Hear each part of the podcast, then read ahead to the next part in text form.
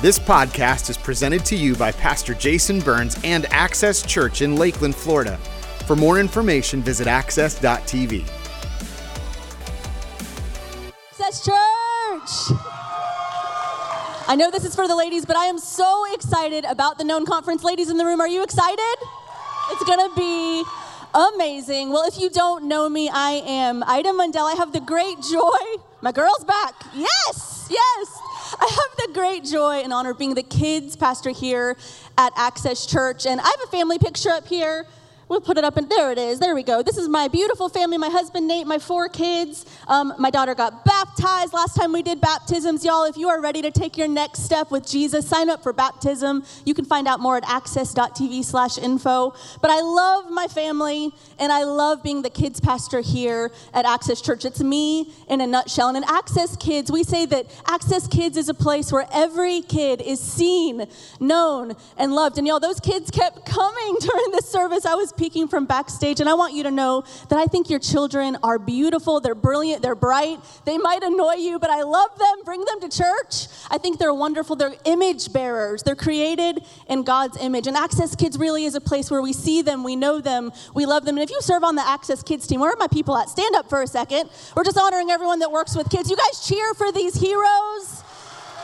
Every smile, every postcard written, Every band aid for a skin knee, every prayer, right? Every prayer request, every time a goldfish dies and they tell their small group leader, y'all, these things matter to us because they matter to kids. And I just love, love, love my family. I love serving with this incredible team. And today I'm actually going to talk a little bit, the irony, the kids pastor talking about kids. I'm going to talk about the wonder of children and how they see the world.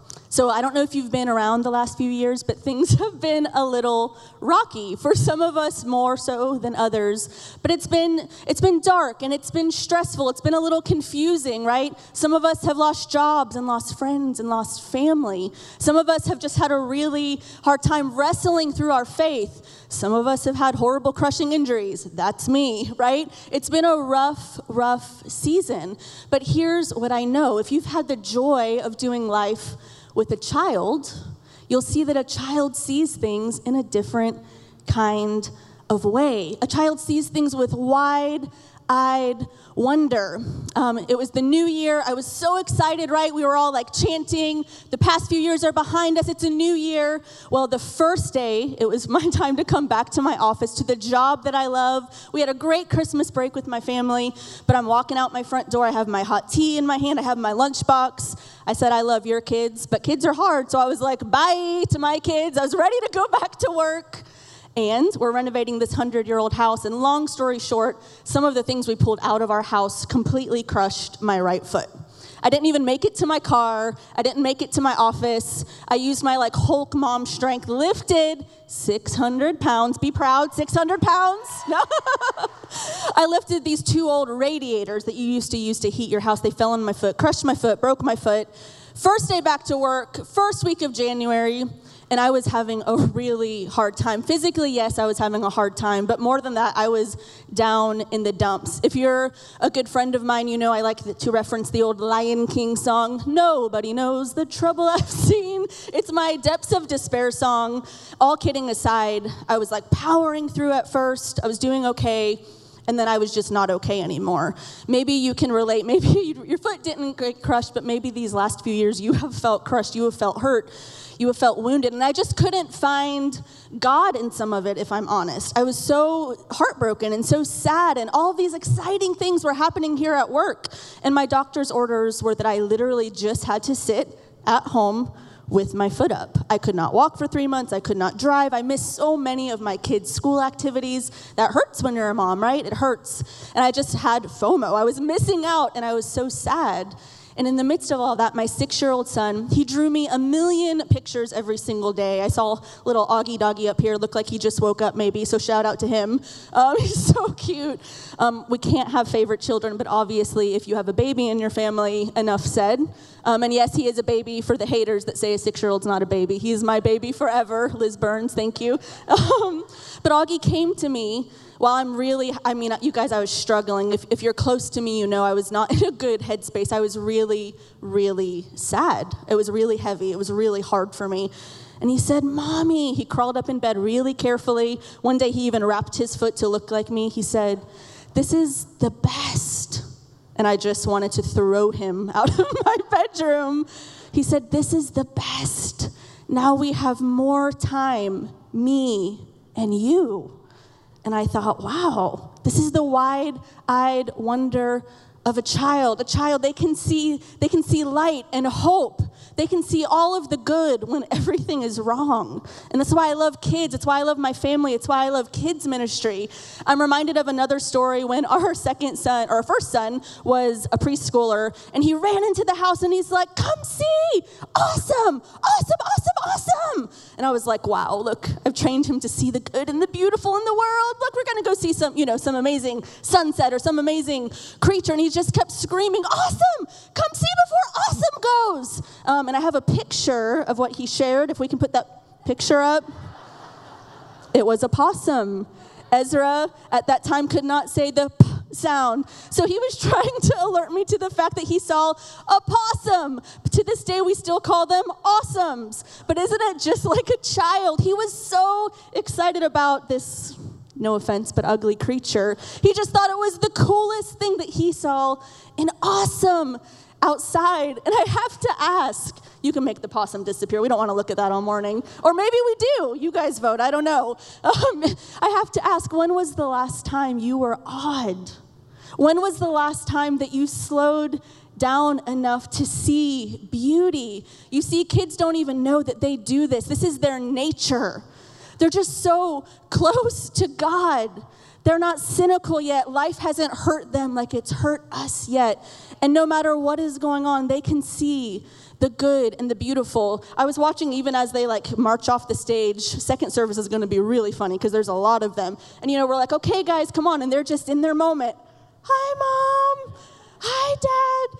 And it's, we laugh, right? Or if you're honest, like me, I'll be real honest, I get frustrated. I want to hurry past the moment because I have stuff to do. I want to hurry past what's in front of me because we got to do the to do list today. I want to hurry past and rush. But kids know that slow living creates space to see the good and beautiful hand of God. You know, to a preschooler, it might be a possum. But to me, it's the smile of my children, right? But what we need to learn is that hurry hardens our hearts and it hurts our souls. So while I'd like to tell really embarrassing and funny stories of my children for the rest of the hour, they would love that. I don't know if they're in here today. Um, we can do that out for coffee afterwards. Just love to embarrass them. But I'm not going to do that. I'm actually going to talk about how Jesus views children and, and what Jesus himself said about children. So if we could have our verses up on the screen. Jesus in Matthew said, at that time, the disciples came to Jesus and asked, Who then is the greatest in the kingdom of heaven? He called a little child to him and placed the child among them. And he said, Truly, I tell you, unless you change and become like little children, you will never enter the kingdom of heaven. It moves me. Therefore, whoever takes the lowly position of this child is the greatest in the kingdom of heaven. Unless we change and become like a child. You know what's crazy about this is right before this passage of scripture, Jesus had told his disciples of his coming death. He was talking about what was about to happen to him. And still, his closest friends, all that they could talk about was their advancement while Jesus spoke of his abasement. And how much in life do we do this? Our eyes are so turned to ourselves, to our ambitions, to wanting to be great, to wanting to be liked, to wanting to have more, to wanting to be powerful, that we don't even see the world around us and we don't even see the God that loves us. Another translation says it like this At that time, the disciples came to him to ask Jesus, Who is considered to be the greatest in heaven's kingdom realm? Jesus called a little one to his side and said to them, Learn this well. Unless you dramatically change your way of thinking, wow, and become teachable and learn about heaven's kingdom realm with the wide eyed wonder of a child you will never be able to enter in. Whoever continually humbles himself to become like this gentle child is the greatest one in kingdoms, in heaven's kingdom realm. So today, children, I want to talk about children. And just a quick note for the parents in the room what would happen if we viewed our children like Jesus viewed our children? I am the chief of sinners. I get irritated. I get short. I get frustrated. To the parents, to the teachers, the grandparents, anyone who interacts with a child, what if you looked at them and said, they are an image bearer? They matter to God, so they matter to me. That's what we do here at Access Kids. They are not, you know, potential waiting to happen. They are full of God's goodness and glory right now. And Jesus is telling his closest friends if you want to be great, you have to be small. If you want to be great, be like this innocent, humble child, right? And, and it never changes. People have wanted to be great forever. Since the beginning of time, there's been this battle for greatness. Jesus' closest friends, they heard Jesus talking about a kingdom, and you know, their question is valid. How do I be great in this kingdom? I can relate. When I got hired here at Access, I wanted to do my best. I wanted to bring my best foot forward. I didn't want to let the team down. In my home with my family, I want to honor my husband. I want to do good by my kids. So while I don't think it's wrong to want to be great, I think we need to make sure that as followers of Jesus, we are equating greatness with the right things. Jesus says, You must become humble, you must become small, you must become like a child. So, if it's okay with you, I'll take the next few minutes to talk about things that I think kids are just really naturally good at. I think that we can take a note from all of our friends. I mean, honestly, I think I could hand a mic to some of these kids and Access Kids, and they could teach this message better than me. They have so much to offer, so much to gain. They're so open and want to know God in a real way. So, how can we become like a child? I think that we need to be teachable. If you have your notes, you can write this down. But a child has no problem at all asking for help, right? If a kid doesn't know how to do something, they don't build this big case. They don't feel shame. They don't beat themselves up like I do when I have to ask for help, right? When a child needs help, they simply, simply ask. And I think we could, I think we could learn from that. We can become teachable I love that in this moment when Jesus called a child to him, a child simply obeyed. Um, I think that lots of times we say that children are horrible and they're bad and they're awful. And yes, we all have a sin nature, but this child obeyed. And I love too what that says about Jesus that when a child was called to him, a child came. You know, kids have great intuition. As a mom, my kids have had seasons where they felt like, I don't want to be close to that coach, or I just have a weird feeling. Mom, I'm always going to honor their intuition, right? Kids, kids are close to the heart of God. They have something to offer, they have something to say.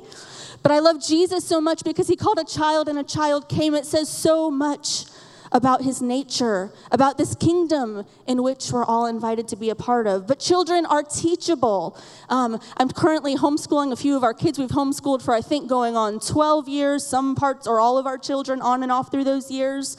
My, my son is learning how to read. If he doesn't know a word, he doesn't beat himself up. He doesn't run and hide. He doesn't, he simply brings the book and says, Mom, what does this say? Right? And I think oftentimes we celebrate being the right one more than we celebrate being the humble, teachable one. We celebrate having the loudest, biggest opinion, right? On social media, we want all the likes, we want all the shares and follows, we want to share all of our hot takes. We don't want to be taught, we want to educate. But Jesus is inviting us to a new way of being and a new way of thinking. He's saying, Be teachable. In Proverbs 18, we read, A fool takes no pleasure in understanding, but only expressing his own opinion. Guilty, right? A fool takes no pleasure in understanding, but only in expressing his own opinion. Does that not describe so much of our world right now? There's so many opinions flying and educating, and we're telling everyone what's wrong and what's right, but meanwhile, we won't be quiet and be taught. I encourage you, if church is not a regular priority for you, come here weekly, regularly, sit under our amazing pastor and our staff, and be taught in the Word of God. Be teachable like a child. This is one way that we can enter heaven's kingdom realm. Another way that we can become more like children is we can be dependent. Somewhere along the way, we have romanticized independence. And maybe you're like me, and that comes from a very honest place. Maybe you were forced to be independent when you were younger, right? Maybe you had to take care of yourself. But when you know Jesus, you are invited to step into a relationship with Him in which Jesus wants nothing more than for you to lean on Him. If you've ever seen a baby be born, you've witnessed this newborn baby. The doctor puts it on the mother's chest, and the baby immediately knows how to find nourishment. That child knows it's dependent on its mother. It's God's beautiful, incredible design. As a mom, I know every single night I have different words of affirmation and different prayers and even some rock, paper, scissors action that I have to do with my kids, little competitions, right? They know they come to me so they can feel safe and secure to go to bed. Self sufficiency is not all it's cracked up to be. We were made to depend on a good God. I told you I crushed my foot and I have four kids. Some of are homeschooled. They all play one trillion sports, and I could not drive. And my husband is one husband, you know, like that's how he, he's just himself, so he can't drive to four places at once. But I refused because I am still learning how to be dependent. I refused to ask for help, and it wasn't until Pastor Liz Burns said, "No, we're bringing you meals," and I was like, "No, you're not." And then I was like, "Actually." I tried to cook, but I was on crutches and I had no hands. So I'm like, okay, I'll take the meals, thanks, right? Be humble. I had to be humbled. I had to be teachable. I had to be dependent. But so many of you brought me meals. So many of my close friends just showed up at my house. I had to be cared for like a child in many ways. I couldn't do anything for myself. And what I thought was the very worst three months of my life actually turned out to be the best because I learned again how to depend on God, how to depend on my community. And if I can just say, this is why access groups are so, so important. You are not created to live life alone. If you sit in this church, and you say, oh, well, I just, I, there's nowhere for me. I, I don't feel seen. I'm telling you, if you're not in a group, that's how to get plugged in. Get in a group, get on a team, let people carry your burdens. And not only do we need to lean on each other, like I had to lean on my incredible friends, they really had to bust the door down because I am still not like a child in a lot of ways. But I'm so grateful that I was forced to depend on them. We are invited to a life of dependence on Christ. Somewhere along the way in our Christian journeys, it becomes the us show. Instead of resting and depending, we start striving and trying to, to excel at all of the wrong things. And then we pat ourselves on the back and say, Look what I built. Look what I did. I am the greatest. I am the best. But we were never meant to do that. In fact, in the book of John, we read, I am the vine and you are the branches. Whoever abides in me and I in him he it is that bears much fruit.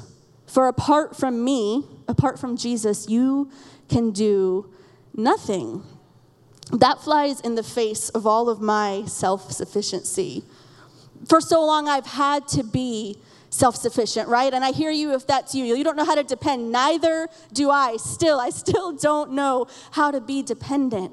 But Jesus reminds us in those verses that apart from Him, we can do nothing.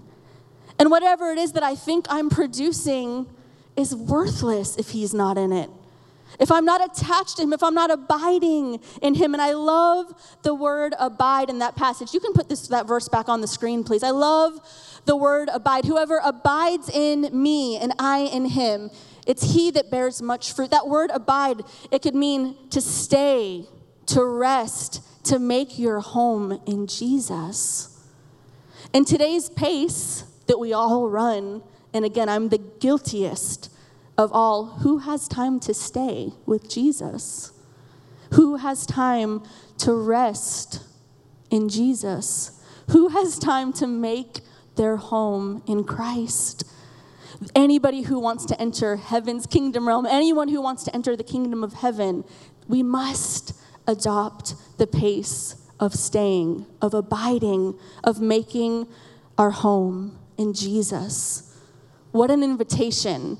This is our humble King. He wants to know us, He wants to be known by us. We're invited to make our home in Him.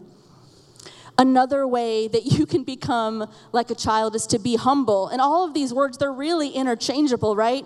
Teachable, dependent, humble. I love that in Matthew 11 we read this. It says, Come to me, all you who are weary and burdened, and I will give you rest. That's another node to being dependent, right? Come to me. Jesus says, Come to me. Take my yoke upon you and learn from me.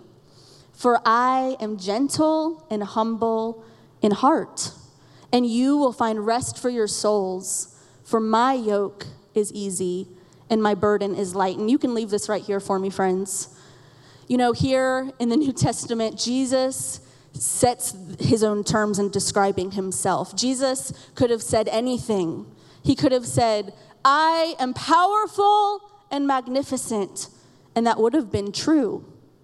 Jesus could have said, I am holy and righteous, and that could have been true. He could have said, I am the king of everything. You must bow to me and we should have bowed, right?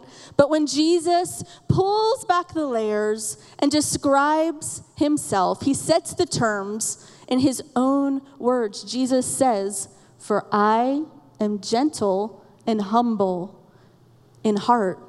When the disciples were talking about and griping about and arguing about who and how they could be the greatest in the kingdom of heaven, Jesus could have stepped forward and said, Be like me so much of our current culture, that's us, right? You want to be successful? Be like me. You want to be a good mom? Be like me. You want to be a good pastor? Be like me. It's not the way of Jesus. Jesus described himself as gentle and humble in heart. When asked who was the greatest, Jesus brought forth a small child and said, This is the greatest in the kingdom of heaven. So, how do we become humble? Uh, this is going to sound really silly for you, but again, if you're a close friend, you know that sometimes I literally have to go outside and look up. So much of my job is spent inside, right? I'm on my computer, I'm writing lots of content, I'm studying, I'm praying, all amazing things. But in that little shell of my own world, I can become really great in my own eyes. You know, in my echo chamber on social media, when everyone's like, oh, yes, girl, say that, right? I'm like, pat on my back, look at me go, I'm amazing.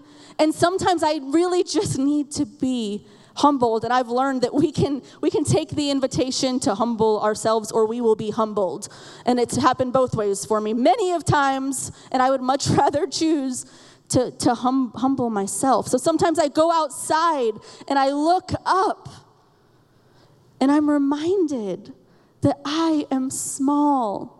And I don't mean that as a negative thing. It is the most freeing thing in the world to remember that I am not the king or queen of the universe, that I've been chosen and loved by God, that in all of this whole sphere of the world, somehow I heard his call, right? And I stand in awe of who he is. The other day, we saw a double rainbow and taught our kids the really funny song that was on YouTube a few years ago. If you don't you can sing it in the lobby together late, later. But when we saw that rainbow, I watched my kids' faces, and they were just in awe. They remembered that the world does not rest on their shoulders, that they can cast their cares on the Lord. That He is good and He is God and He is for them. And He is good and He is God and He is for you today. Just simply humble yourself. Be like a small child. I love watching some of my Access fr- kids friends come on because I, you could tell who's really shy, right? They're like, and then you could tell the kids that are like, yes, right? We got to be a little bit more like both of those kids. Live in the moment, but be humble. Be content in your space in the world. Celebrate the fact that God is so much bigger than you with the wide eyed wonder of a child.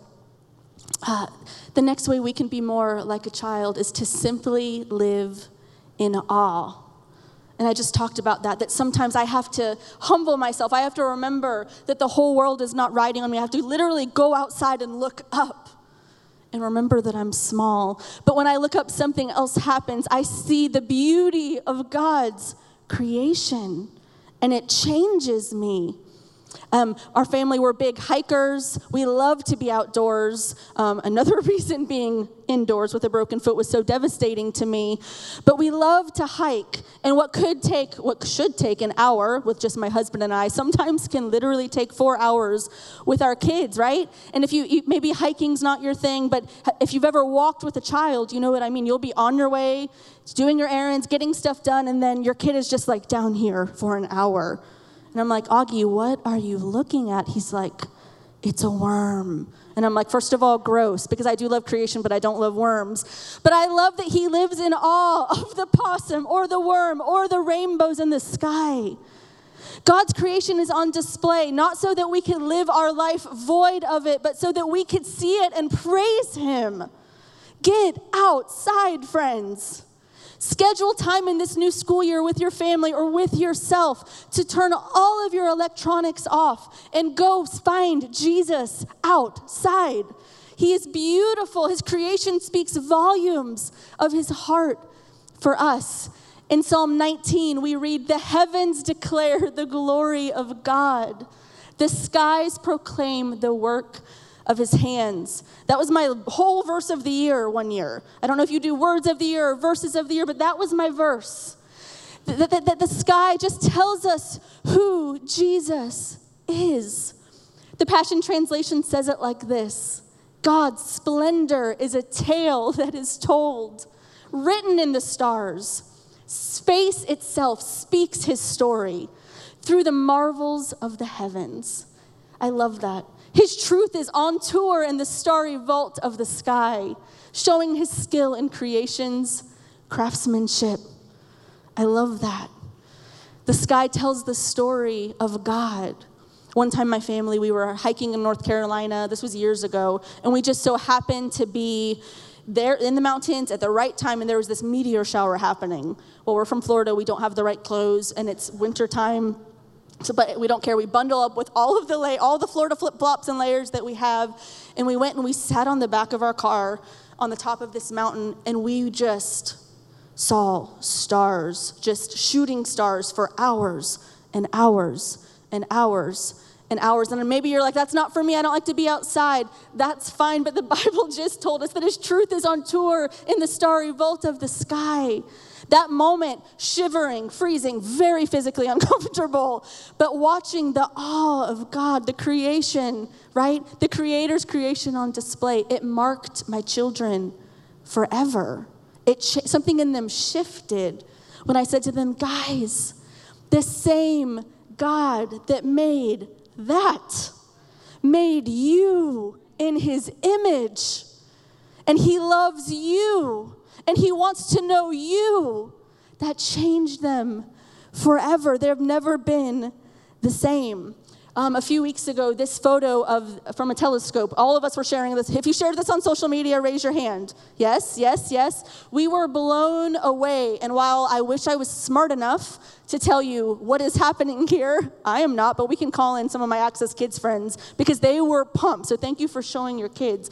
But this is actual footage from space of stars being born. When were you last in awe with the wide eyed wonder of a child? And you could leave this here, friends. If this doesn't move you, like check for your heartbeat. The same God who is still birthing stars loves you, sees you knows you and wants to be known by you. So maybe nature and stars and skies and hiking, maybe that's not your thing, right? But I like to use the word in our house ordinary holy with my kids. Not everything's going to be great and huge and epic and in space, right? Not everything's going to be this big. But when were you last in awe over the freckles on your son's nose? When did you live slow enough to see the crease in your daughter's smile when she laughs? You see, these are all gifts from a really good God, and I'm afraid that if we live fast, we will miss it and we will miss Him. When were you last in awe over the fact that you're here at this place for such a time as this so that God can remind you that you lived through what you didn't think you would live through? When were you last in awe that He's protected you and saved you and walked with you and that He loves you? It changes everything when we live in awe. It changes everything.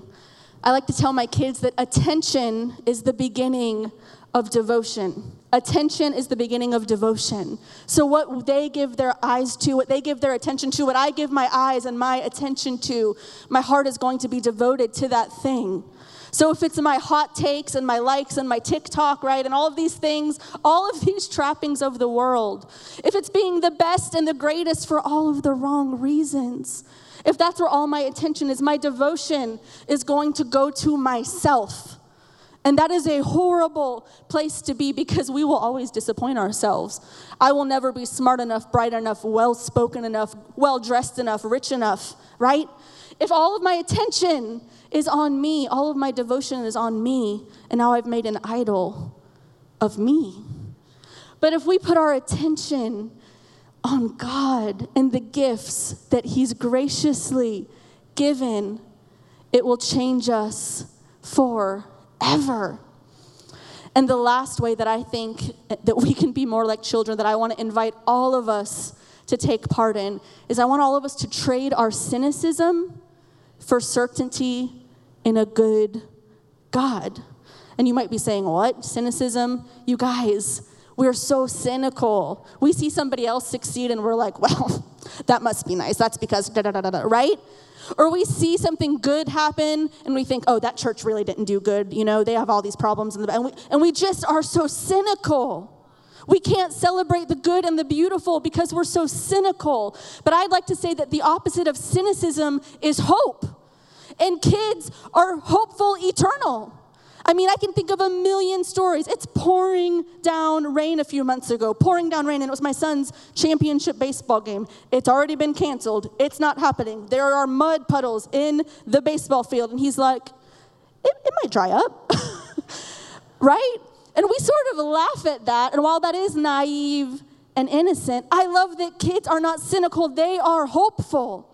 If we want to enter into the, God's kingdom, we need to become like a child. We need to trade our cynicism for hope. And maybe you're like me and you say, That's all very nice, but you don't know the life that I lived. And I think that lots of times our friends out there think that whoever's on this stage just has it really easy. Well, friends, I have lived lots of hard and painful things, and they have made me very cynical. They have made me lose my hope. But that's when I'm on the altar of my own worship. When I look back and, and instead of seeing God's goodness, I can only point out what's wrong, right? But when I look back at my life and I see the ways that I was wronged and hurt and abandoned and unwanted, God never left me. So I can either give my attention to all that went wrong or I can give my attention to all that goes right. That there is a God who loves me that's called me, that wants to know me. And it's not just me. That same God invites you to see Him, to see Him, to know Him, to love Him. The greatest miracle of all of this is that Jesus wants to be known by us. It is very hard to lay down my cynicism because I'm afraid that I'm going to be hurt again. I'm afraid that I'm going to be disappointed again. But there is one who has never hurt or disappointed me, and his name is Jesus. Wide eyed wonder. I read this quote in a book years ago, and it changed me forever. And I'm going to read it to you today. The cynics, they can only speak of the dark, of the obvious. And this is not hard. For all its supposed sophistication, it's cynicism that's simplistic. In a fallen world, how profound is it to see the cracks? But the sages and the prophets, the disciples and the revolutionaries, they are the ones up on the ramparts, pointing to the dawn of a new kingdom coming, pointing to the light that breaks through all things broken, pointing to redemption, always rising into a blazing God who never sleeps. And I can't help but see images of kids at the playground, right?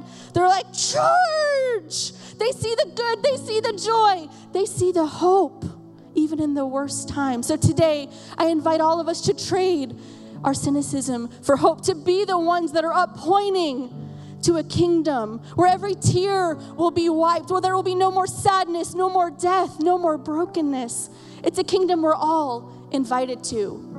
And if it's okay with you, I am going to pray for you this morning. And there's two groups of people that I want to pray for. So if you'll bow your heads, maybe you're in this room and you know Jesus and you love Jesus, but you have lost your awe and wonder, and life is just hard. I want to pray for you. If you'll just raise your hand in this room, thank you so much. And there's another group of people that I want to pray for. Maybe you're like, yeah, I'm cynical because things have been horrible. Friend, I hear you and I trust you, but I want to invite you to know the God who wants to know you, who wants to reframe everything that's happened to you that's gone wrong. He wants to he wants to commune with you. He wants you to abide in him. He wants you to cast your burdens on him. He wants a relationship with you. He wants you to come like a child and he wants to love you like a good good father. So if you'd like to start your relationship with Jesus, please just raise your hand. Nobody's looking around. Thank you so much. We're going to pray right now. Heavenly Father, we thank you so much that you're a good God. For my friends that raised their hands, that said they just want to awe and wonder, God, I pray that you'll answer them, that they'll see you today in the smallest of details and in the largeness of the sky, God, that you'll renew their joy. And God, for my friends who want to start a relationship with Jesus today, we celebrate we say, God, we need you. We know that we have sinned. We know that we've fallen short. We know that we've placed ourselves on the idol. We've made ourselves the idol of our own worship. But God, we want to worship you. We want to abide with you. So today we say, Here's our life, God. Have your way. Thank you, guys.